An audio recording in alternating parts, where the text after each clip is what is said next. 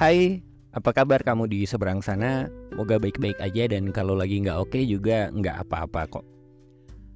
Aku bakal sharing buku yang menurutku menarik banget bulan Desember ini. Judulnya Minority Body. Ditulis oleh Profesor Filsafat Elizabeth Barnes. Ini buku tentang penyandang disabilitas tapi dari perspektif filosofis. Aku sering membaca dan mendengar analisa sosiologis, analisa politis ketika bicara penyandang disabilitas. Tapi baru kali ini aku membaca dari sudut pandang filosofis dan menurutku menarik banget.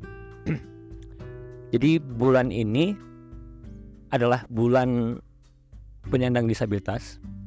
Ada hari disabilitas internasional di bulan Desember selain hari ibu aku mengikuti beberapa diskusinya dan juga punya teman diskusi beberapa dari teman-teman PMI Metro dan menyadari bahwa ini isu yang penting banget.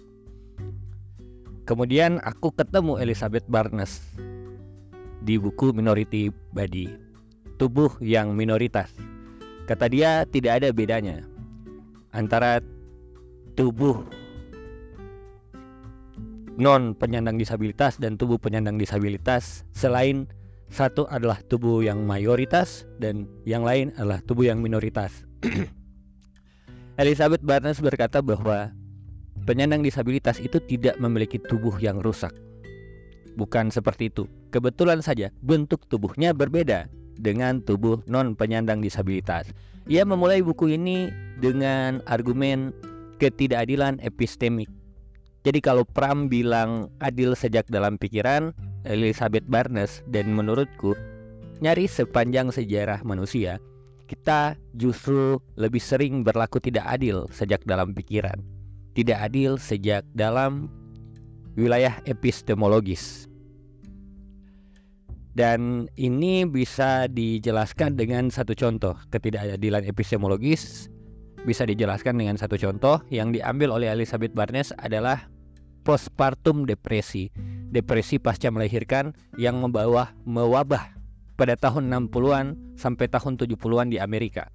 Saat itu ibu-ibu yang baru saja melahirkan kehilangan mengalami disorientasi, kehilangan kemampuan untuk mendefinisikan dirinya sebagai apa dan kesulitan menjelaskan konsep diri terhadap orang lain. Di situ orang lain kemudian memiliki otoritas untuk mendefinisikan ibu-ibu yang baru saja melahirkan ini gara-gara mengalami postpartum depression. Ini yang disebut dengan ketidakadilan epistemologis. Ketika seseorang dianggap tidak berkapasitas, tidak berkemampuan untuk memahami dirinya sendiri dan tidak berkapasitas untuk menyampaikan tafsir dia terhadap diri sendiri kepada orang lain. Ini berlaku dan merupakan bibit dari seksisme juga rasialisme. Kita tahu sejarah perempuan, hampir sepanjang sejarah perempuan menyandarkan tafsir terhadap perempuan itu selalu diambil alih oleh tafsir laki-laki. Didominasi oleh mata laki-laki. Di dalam rasialisme, kulit hitam itu tidak bisa mendefinisikan dirinya tanpa tafsir kulit putih. Sejarah sejarah diskriminasi adalah sejarah ketidakadilan epistemologis. Karena wilayah epistemik kita tahu itu kan dia berpengaruh ke tindakan. Apa yang kita pikirin bisa mempengaruhi tindakan kita. Ketidakadilan sejak dalam pikiran akan berujung pada tidak adil lewat tindakan di situ diskriminasi terjadi, stereotip terjadi. Salah satu cara untuk mendekonstruksi ini Elizabeth Barnes memberikan sebuah konsep yang dia sebut dengan distingsi. Jadi ada dua jenis distingsi. Pertama, distingsi yang deskriptif, yang murni deskriptif, dan kedua, distingsi yang normatif, yang mengandung asumsi moral. Normatif itu kita tahu apa ya? Norma itu kan sesuatu yang harus terjadi atau harus tidak terjadi. Sedangkan deskriptif ya pure deskripsi aja. Murni deskripsi. Contoh distingsi deskripsi deskriptif misalnya laki-laki dan perempuan. Itu pemisahan yang murni deskriptif.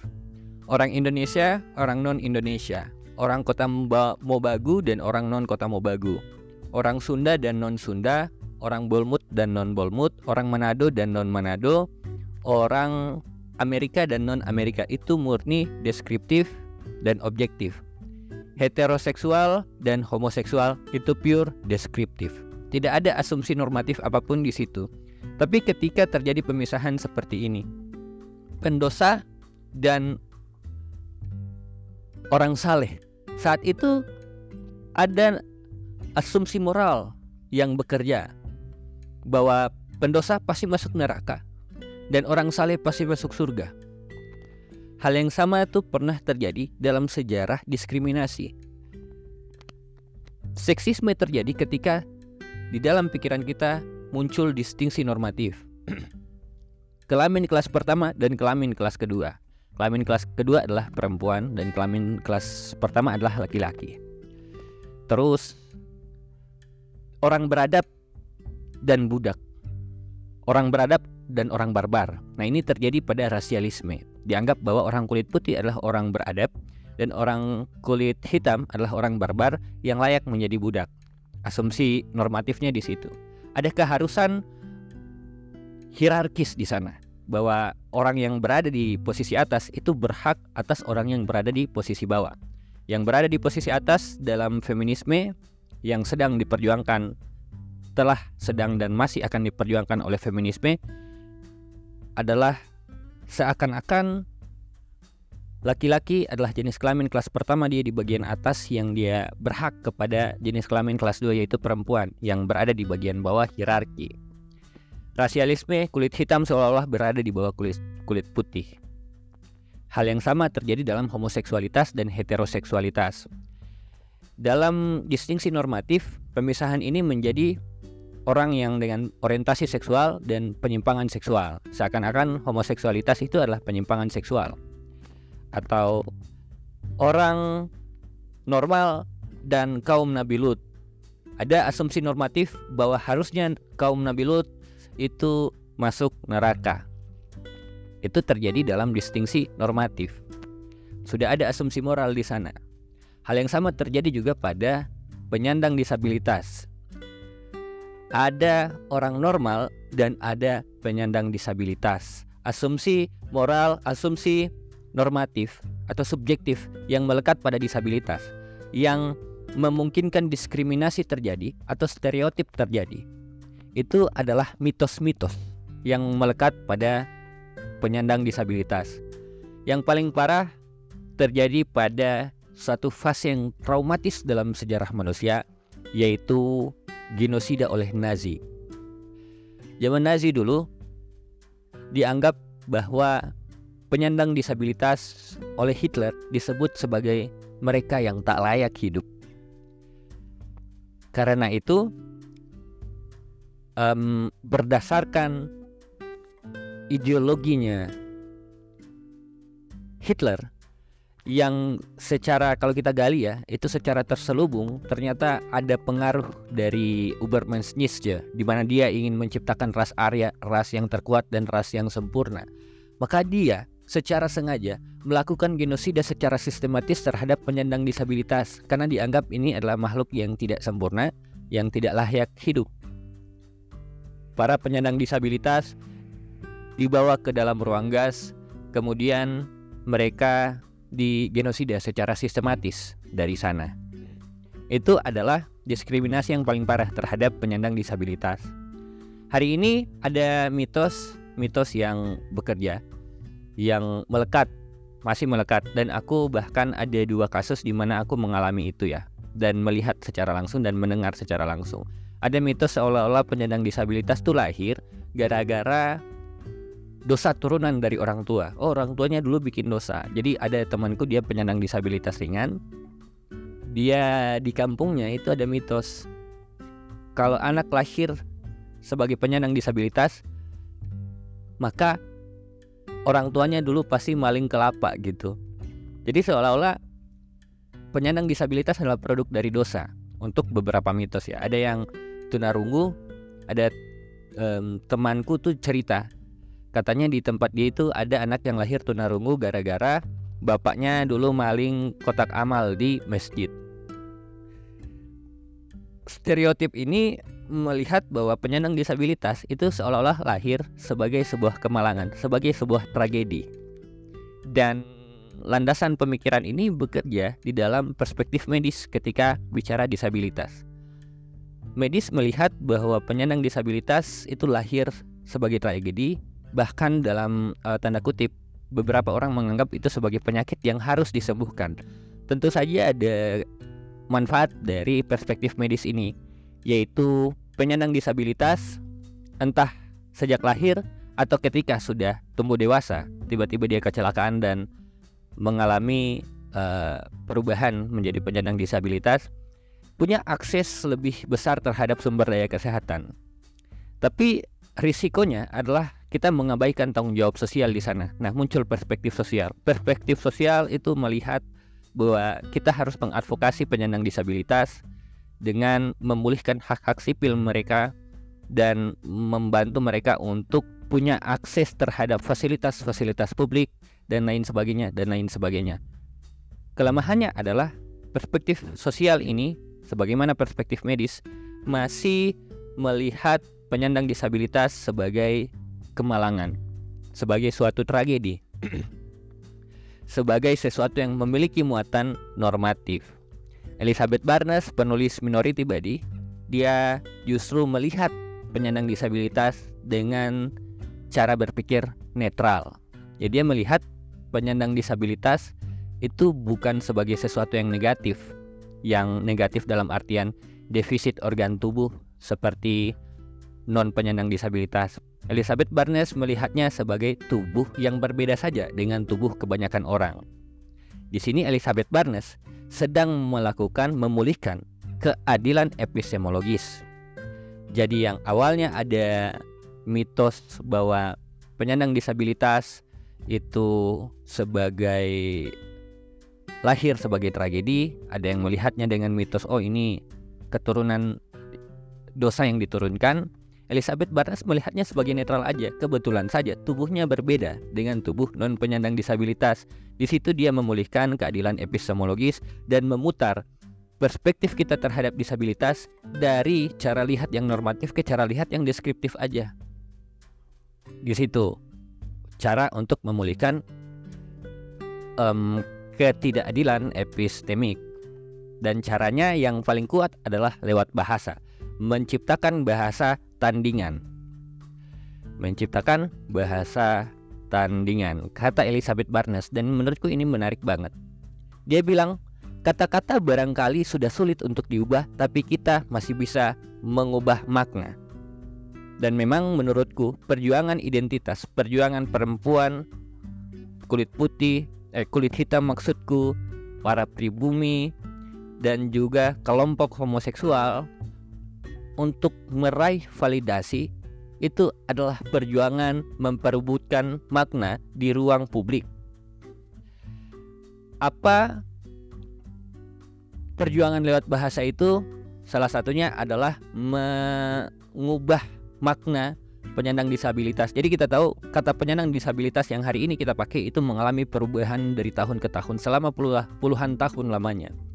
Dulu ada kata cacat, tapi cacat itu nggak lagi dipakai karena cacat itu dia merujuk pada objek benda, benda mati gitu. Dan akhirnya ditemukan kata penyandang disabilitas. Dalam skala yang lebih besar, bahasa tandingan yang diberikan oleh penyandang disabilitas adalah menciptakan sebuah parade yang disebut dengan disability pride atau parade kebanggaan disabilitas. Terdengar paradoks untuk non penyandang disabilitas. Kok bisa penyandang disabilitas yang kita lihat yang dilihat sering kali dilihat dengan iba dengan rasa kasihan kok bangga dengan kedisabilitasan mereka gitu. Apa yang ingin dilakukan oleh para penyandang disabilitas dalam disability pride yang diadaptasi dari uh, apa namanya itu ya LGBTQ pride itu sebenarnya adalah ingin mengatakan bahwa ya kami bangga menjadi penyandang disabilitas. Mereka ingin memulihkan keadilan epistemologis bahwa penyandang disabilitas bisa memaknai diri mereka sendiri, bisa mendefinisikan diri mereka sendiri, dan bisa menyampaikan makna diri mereka kepada non penyandang disabilitas. Itu tanpa bantuan dari, tanpa perlu bersandar dari definisi non penyandang disabilitas. Jadi perjuangan epistemologis kan kita tahu perjuangan untuk merebut um, apa namanya ya tafsir sebenarnya, merebut tafsir. Feminisme dia berhasil karena tafsir perempuan terhadap dirinya tidak lagi bersandar pada tafsir laki-laki. Rasialisme itu berhasil gara-gara tafsir kulit hitam terhadap dirinya tidak lagi bersandar pada kulit putih. Disability pride berhasil karena tafsir terhadap penyandang disabilitas tidak didasarkan lagi kepada penyandang non disabilitas, kepada non penyandang disabilitas. Dan di situ di parade disabilitas mereka akhirnya bisa merebut makna di ruang publik. Dalam level yang filosofis di situ adalah perjuangan yang paling yang paling kuat gitu. Dan Elizabeth Barnes mendapati lebih daripada 90% pemenang dari juara Paralimpik. Olimpiade penyandang disabilitas, mereka berkata, "Kami bangga menjadi penyandang disabilitas." Kata bangga di situ itu adalah sesuatu yang tidak bisa dipahami oleh tubuh mayoritas. Tapi tubuh mayoritas tidak lagi punya hak untuk memaksakan cara berpikir dan tafsir kita terhadap non penyandang disabilitas, eh terhadap penyandang disabilitas, terhadap pemilik tubuh minoritas itu lagi, karena mereka sudah mengaku bangga gitu. Dan menurutku itu saja. Um, yang menarik dari buku ini adalah aku ingat ada Tom Shakespeare namanya. Tom Shakespeare dia bilang dia seorang profesor ya, dia profesor dia peneliti disabilitas dan juga penyandang disabilitas. Dia ngomong di satu channel YouTube, aku lupa, tapi dia bilang ya kami itu sama juga dengan kalian. Dia penyandang disabilitas, dia bilang ya sama saja dengan yang non penyandang disabilitas, sama saja. Kami butuh akses terhadap fasilitas publik. Kami butuh akses terhadap pendidikan, kesetaraan untuk mendapatkan pekerjaan, kesetaraan dalam segala peluang gitu. Setara dalam peluang untuk mendapatkan apa pun di ruang publik. Dan menurutku mendapatkan akses terhadap fasilitas publik adalah kebahagiaan yang toh bukan hanya dialami oleh tubuh minoritas bila itu terpenuhi. Itu juga kebutuhan tubuh mayoritas. Di sini nggak ada hierarki gitu. Selama dia warga negara yang bayar pajak nggak ada hierarki dan nggak ada uh, skala prioritas mana yang mau didahulukan. Baik tubuh minoritas dan tubuh mayoritas setara di hadapan negara maupun hukum. Dan juga yang paling penting adalah setara di level pemikiran. Karena kalau di level pemikiran kita sudah tidak adil maka dalam level tindakan kita tidak akan adil. Merespon perbedaan-perbedaan. Teman-teman terima kasih semoga bisa mengikuti ya argumentasinya. Aku sesungguhnya waktu pertama baca ini juga bingung ya, tapi semoga bisa bisa menikmati. Oke. Bye bye.